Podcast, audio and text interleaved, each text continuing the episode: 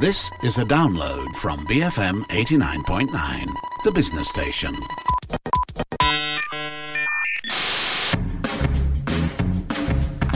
BFM 89.9. My name's Daryl Ong, and you're tuned in to Bar None, the show that brings you through the ins and outs of the sporting world.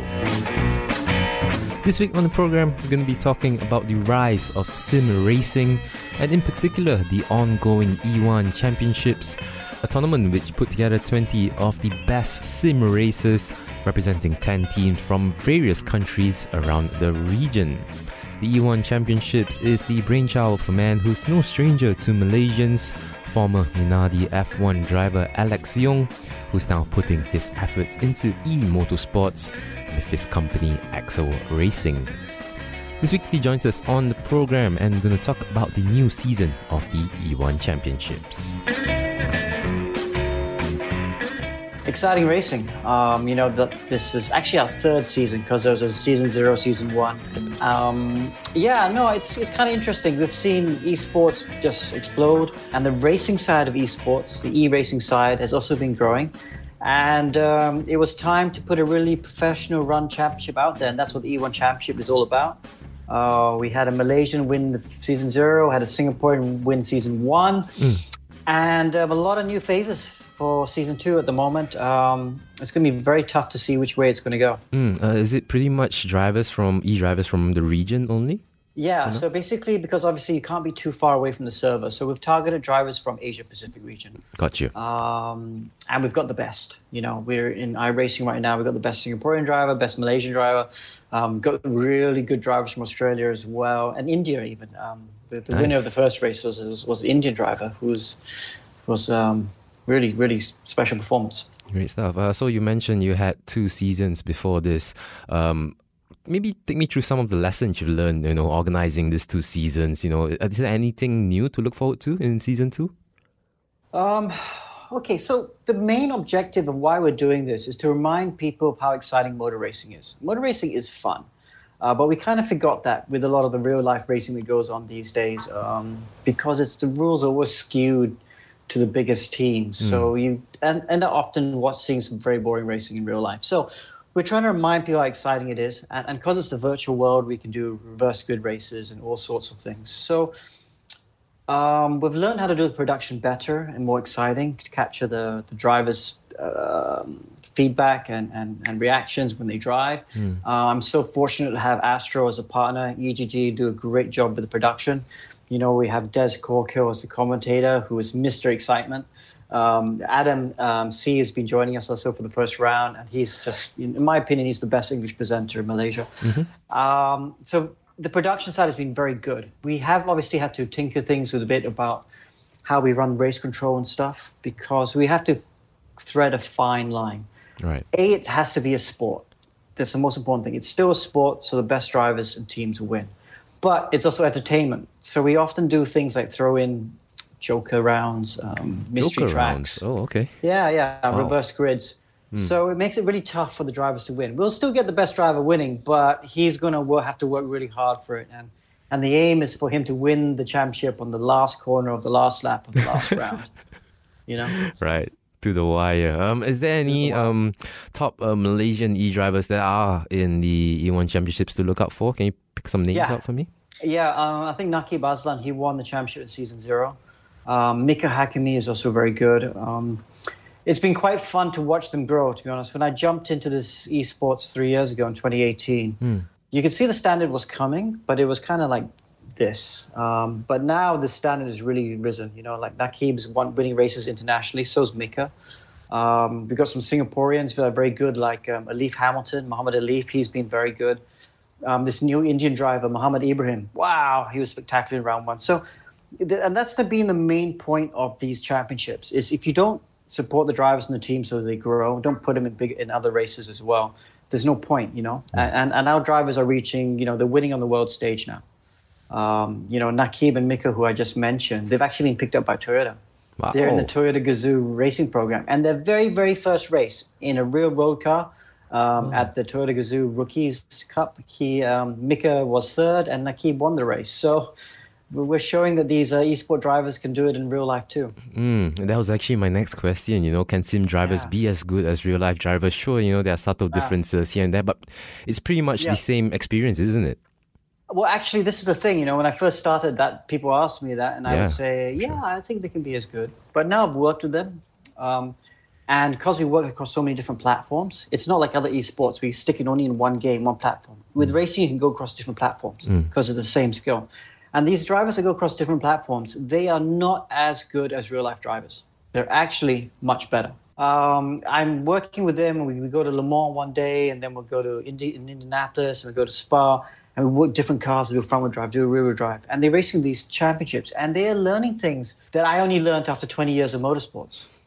You know, they're learning these little tricks here and there. It's like, wow, I'm watching them, going, my God, I learned that in F1. You know, if, only And I, like- if only I had that back in the yeah, day. yeah. Yeah, I only had that. I'd be the only person in so well in this country that had that. And I'm looking at these guys, wow, you know, they're coming on so fast.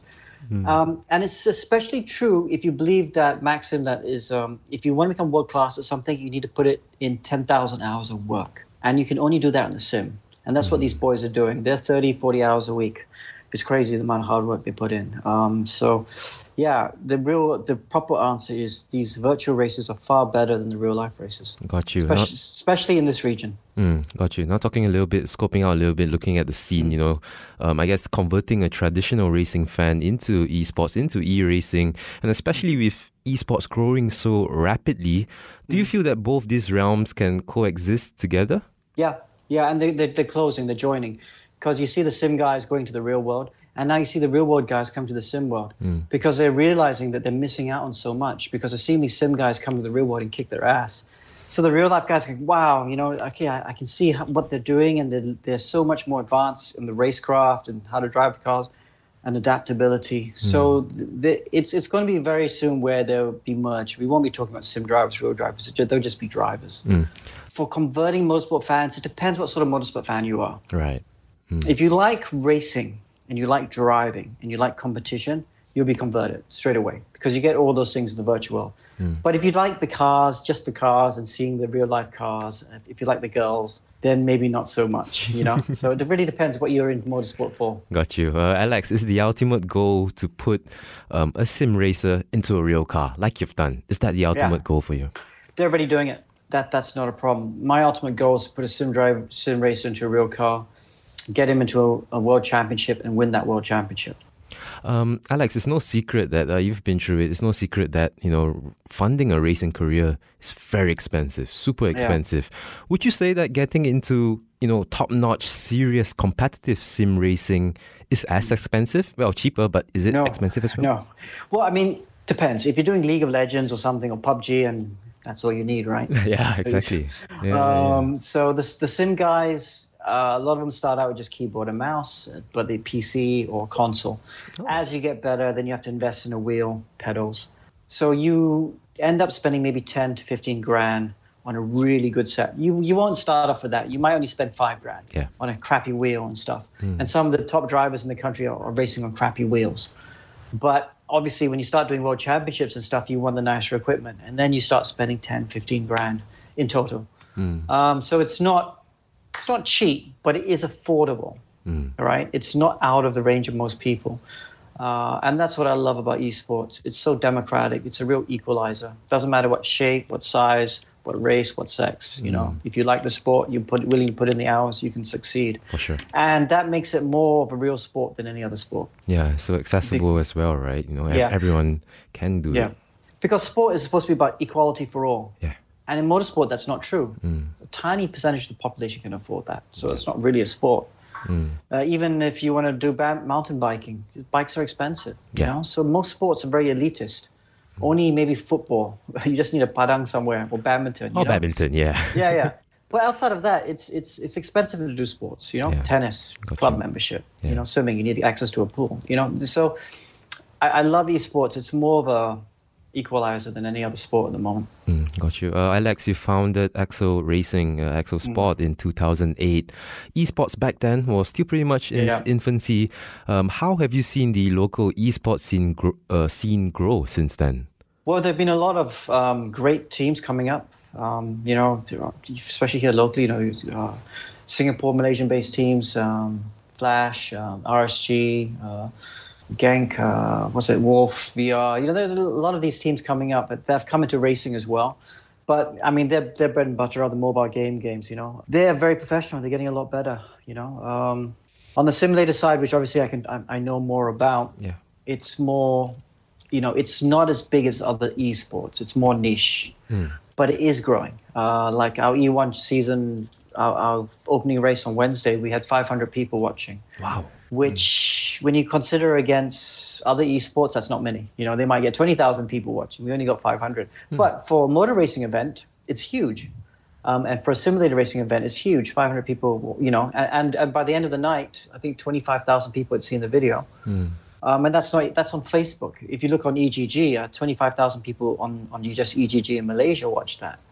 So it is it is definitely growing. You know, it is people are waking up to the fact that motorsports is exciting. Yeah. You still won't get the same numbers as as the mobile phone games, you know, but it, it's it's it's it's getting there, and I'm pretty optimistic, especially when you consider what happens in the real world here and locally. I mean, in the real world here in Malaysia, you won't get people going to watch the races. Only Capri, only in the motorbikes, MotoGP, but Yeah. car races, no one goes to watch. Two wheel racing is definitely the most popular race sport here, right? Yeah, definitely. Um, we've seen, um, like you're talking about, you know, we've seen the esports model work very well with F1, right? F1 teams are now even signing uh, sim drivers, right? Uh, Brendon Yeah. Leigh, off the top of my head, you know, he wouldn't Yeah. have his name wouldn't be out there if it weren't for esports, if it weren't for um, EF1, right? In your opinion, what did FIA do so well with this? They're still figuring it out, to be honest. Um, they, to be honest, if FIA didn't exist, the racing world would still be as strong as it is now. Okay. Um, there are Formula One teams doing it um, in the Formula One game, but not all of them are doing it very seriously. I mean, the Formula One game is very popular, so is GT Sport, but it's not seen as a proper simulator game. Right. So you mentioned Brendon Leigh. Um, there have been other drivers like uh, Mikhail from Germany um, who are top in GT Sport and Formula One. But those games are more like arcadey games. Uh, you don't really see much progression onto something else on that. You, the Formula One teams are giving it a bit of face value, and Brendon Leigh does, does that. But the guys who really want to make a career in e-racing, the racing side of esports, they have to do the simulator games, and those are rFactor 2 and iRacing, because those are the ones where you get the more professional teams doing it. Teams like Redline, um, the other iRacing teams, Coanda, um, you know, and you have got some Formula One teams who do do those simulator games properly, like um, Williams does it. Um, R- Redline, of course, does a few stuff with that. There's a Red Bull esports team as well. Um, so yeah, it, it, it is. There is an ecosystem growing, and, and you you do get professionals in Europe doing just these races. We were not there yet. I mean, our, our sim drivers, I would call them semi-professional. I mean, our boys are doing it like a normal job. They're on the simulator every day, but they're going to school or they have the day job still as well. So for our, our boys who are, I consider semi-professional, to go out in Europe and European races and do well, sometimes win, that's pretty good. Um, hopefully they'll there'll be more interest in the region for these sort of drivers, and they can go fully professional. Yeah, for sure. Um, another part, ano- another angle to cover this is, you know, sim racing is becoming so relevant. Um, do, do you foresee, you know, car companies Hmm. using esports and sim racing as a platform to Yeah. market their products? Yeah, I mean historically Nissan was one one of the first to do it with GT's the, the Gran Turismo. Um, here in Malaysia, Toyota have gone into it in a big way. You know, they have they've been running the Velocity Esports Championship the last four years with big prize money. Um, but like I said, that's GT Sport. It's not. It's more of an arcadey game. But they are supporting sim ride drivers. You know, like I said, two of the drivers, Naqib and Mika, have been taken into their real life program. I think other car manufacturers will. I think that is the future. I think a manufacturer will not take a, a uh, take a driver into their stable unless they have some sort of sim background, um, because that's where you get the following as well. That- That's where people relate a, a lot better to. Race director and organizer of the E1 Championship, Alex Yoong, on the program this week. More of that conversation to come, so stick around only here on Bar None on BFM 89.9. BFM 89.9, my name's Daryl Ong, and you tune in to Bar None, the show that brings you through the ins and outs of the sporting world. While the pandemic last year has put all traditional sports on an indefinite halt, sim racing has seen the other side of the coin an uptake of interest, accelerating the progress that e motorsport has made over the years. This is definitely seen in the ongoing E1 Championships, which is on to its third season, with more eyes on it now than ever before. Alex Yoong, former F1 driver and organizer and race director of the E1 Championships, joins us on the program this week. The online racing has been great for getting some interest and market share. A lot of people are watching it who normally wouldn't have watched it, and they're Yeah. like, "Wow, I didn't realize it's so exciting." Yeah. Um, we were always going to get this way, though. It was already accelerating before the pandemic hit. Um, but maybe it's taken, instead, we're reaching a spot I probably expected to reach in maybe 2023. You know, it's accelerated a bit a couple of years earlier. Um, but it was already on its way. And the interesting thing is the coaching. Right. The people who've been coaching to come into the sport has been very interesting because we have a center in Kelana Jaya. And when we started the coaching, and, and we haven't started the online coaching yet, but we're about to. Um, when we started the coaching, we were very much thinking, oh, okay, young adults would come, maybe teenagers and stuff. But I've had a lot of six to 10 year olds turn up. A lot of kids love it. And I was like, whoa, okay, this wasn't in my plan because my courses were kind of serious, a lot of abstract thought, a lot of theory and physics, you know. Um, Gotcha, but these yeah. six to eight year olds coming because I forget how much kids love motorsports, racing, cars, you know, they're, they're just so into it. And, and parents are like, wow, my kid loves this. I, I'm bringing my kid. And uh, so we've had to adjust our coaching a little bit for the kids. But um, yeah, it's been really nice to see how much they love it. Mm. And you know, pre-pandemic, you were holding offline races as well, right? Uh, and sim Yeah. races. How's the switch been doing fully online now? Uh, so that's been really good for me. I mean, the pandemic, that's the silver lining for me because you were right. I was just doing on the ground, offline, because that's my background. I, I know how to do those. So when the pandemic hit, I was like, crap, I got to fire up a PC. And you know, I'm, I'm a Mac boy. I don't even know how to fire up a PC. So I was like, okay, we have to start running online competitions. So for me personally, it's been great personal growth to get onto this whole thing, to learn how to Discord, to how you learn how to use OBS. Um, and I'm, I'm really grateful for it because it's taught me so much um, in a short space of time. And it's for an old fogey like me, a boomer like me, it, it's a way to stay relevant, I guess. For sure, for sure. Um, talking a little bit about, uh, I guess, the technological uh, improvements uh, these days we see in esports, uh, things like VR, right? Um, do you foresee VR elevating the sim racing experience one day? It is already in many ways starting to, because it's very good for depth perception. The problem with the, the, small, the kids don't have this issue, but the older folks like us, when we jump onto a sim after being used to a real car, we have no depth perception. It's like trying to drive with one eye Right. because you're on a 2D screen. So um, I, I, I can't feel how much speed to carry through the corners. I can't see my braking. Um, you know, you try and drive one eye. It just feels like that when I'm on a sim. So VR helps. VR gives you depth perception because you've got two eyes working. Hmm. Um, but having said that, I have a feeling there's going to be a ceiling with VR hmm. because VR is very uncomfortable to use for a really prolonged period. I, I know some drivers can, but most drivers can't. And the key thing about driving is you have to put in the hours, like hmm. any sport. The hmm. more hours you can put in, the better. So I, I see quite a few drivers saying, "Yeah, the VR's nice, but I'd rather not use it because then I can be on the sim longer, just driving." you know, um, and and just like driving one hour, you can get used to that. You know, you you do get depth perception. You do eventually get depth perception with one eye. So it's a nice to have. Um, I, I, but I think it will reach a, a, a glass ceiling at some point. Mm, got you. Uh, any any other aspects then you think could be improved? You know, maybe uh, improvements in G-force simulation, that type of thing. Um, the physics. Right. The physics is already very good, but there are still a few tricks you can do in a sim world that you can't do in a real car. Uh, but just like driving any real car, you have to figure those out. So it's still applicable to real life. But obviously, the realism is very important to the user. Um, so the physics will make will get better and better, and the graphics will get better, and the PCs and the mobile phones will get stronger. Um, I think for the mobile games, racing games, once you get a really good game on a phone, it will really take off. We don't have any good games on phones yet, and that's just because the 5G is not really here, and the mobile phones, you know, that that will come later. yeah.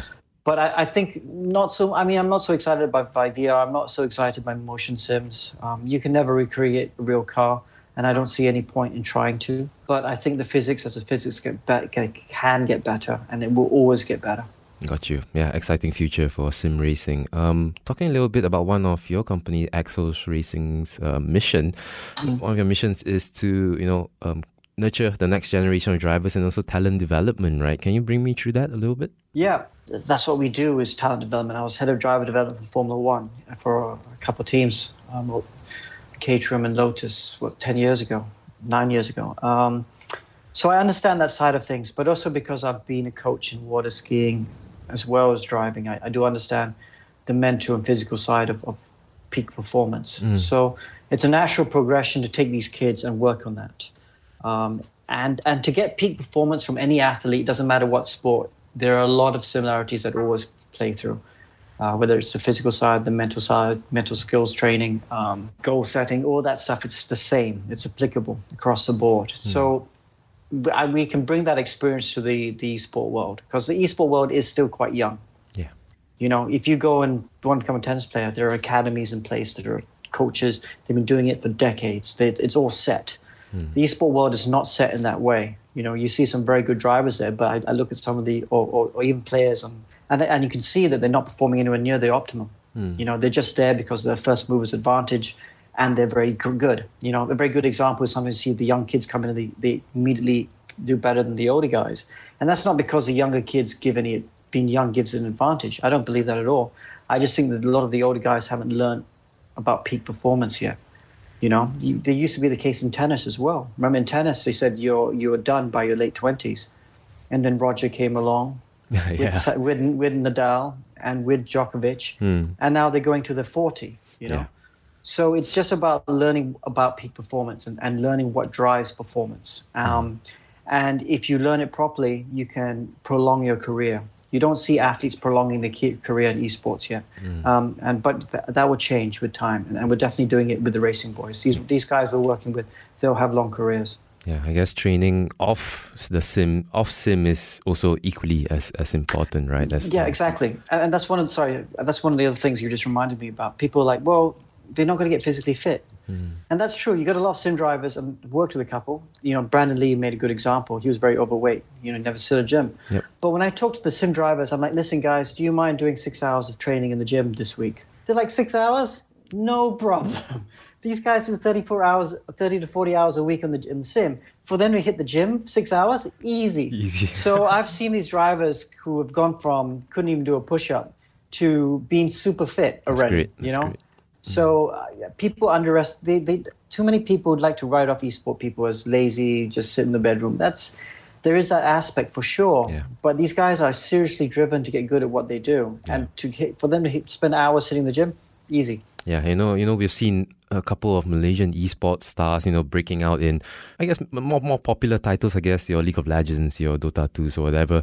It's a whole, it's a whole thing, right? You're not just playing games. You actually have a nutritionist, you have a psychologist. It's a whole package. You have a coach.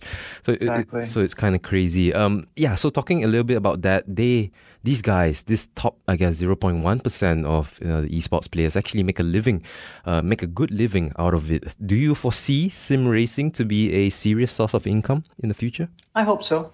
Um, that's why we're doing E1 Championship. We're having these big tournaments because I'm trying to grow ecosystem so these drivers have something to do that they get paid for. Mm. But they are never going to get paid unless there's an attractive platform for them to show their skills. Mm. So mm. it's not just about the drivers. You need to have the ecosystem. You need to have the organizers, and the teams need to be top notch. If the organizers are not top notch, how do we know these drivers are any good? So that's very important. Mm. Um, so that's why we have the E1 Championship.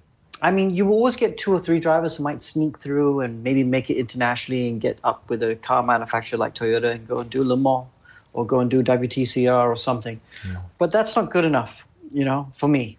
I want to see a proper, healthy ecosystem here in Malaysia or in the region. Mm. And we can only do that if everyone plays a part. And that means the organizers, to the teams, to the drivers. Mm. Got you. Um, racing, uh, even real life racing, and to a certain extent, sim racing today is still pretty much a male dominated sport mm. and a male dominated realm, isn't it?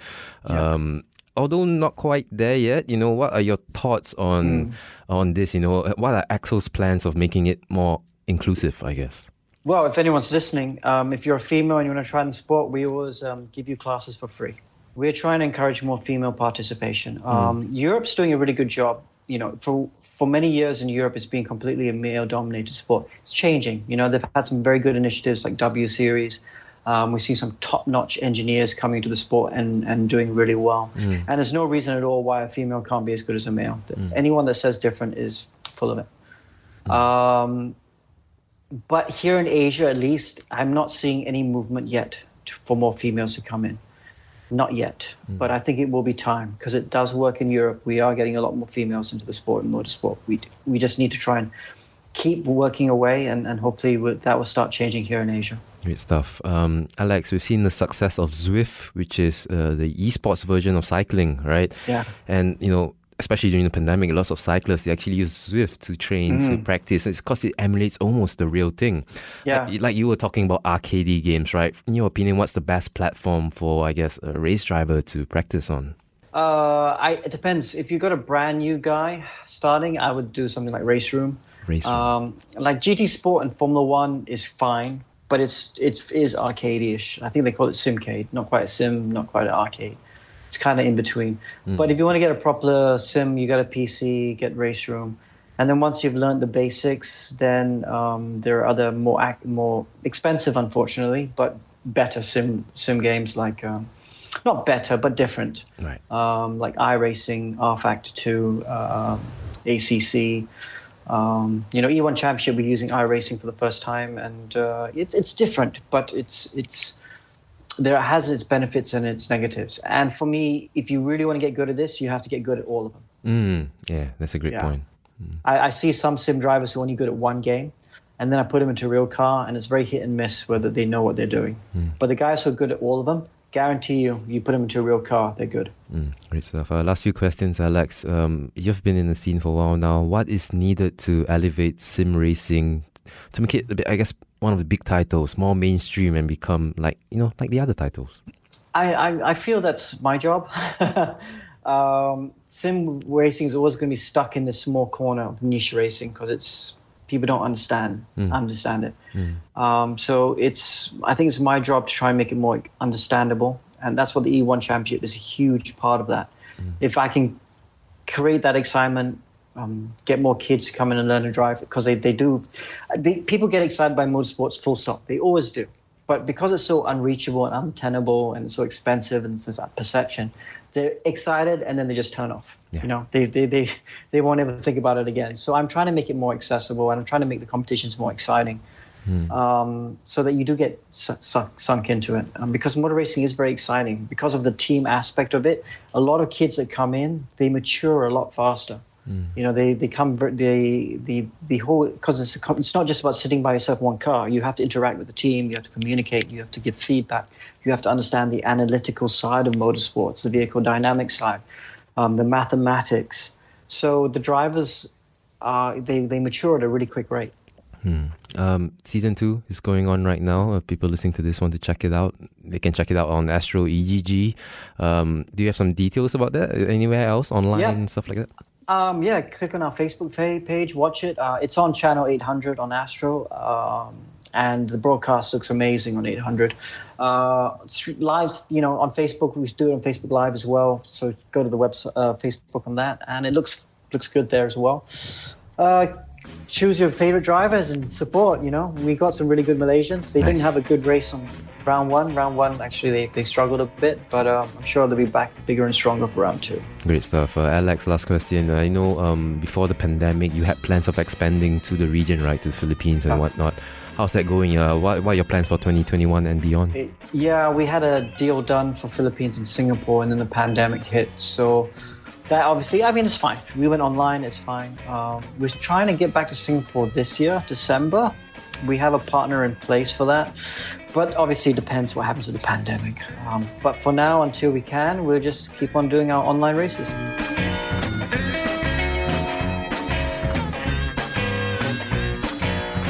That was Alex Yoong, organizer of the E1 Championships and former F1 driver on the program this week.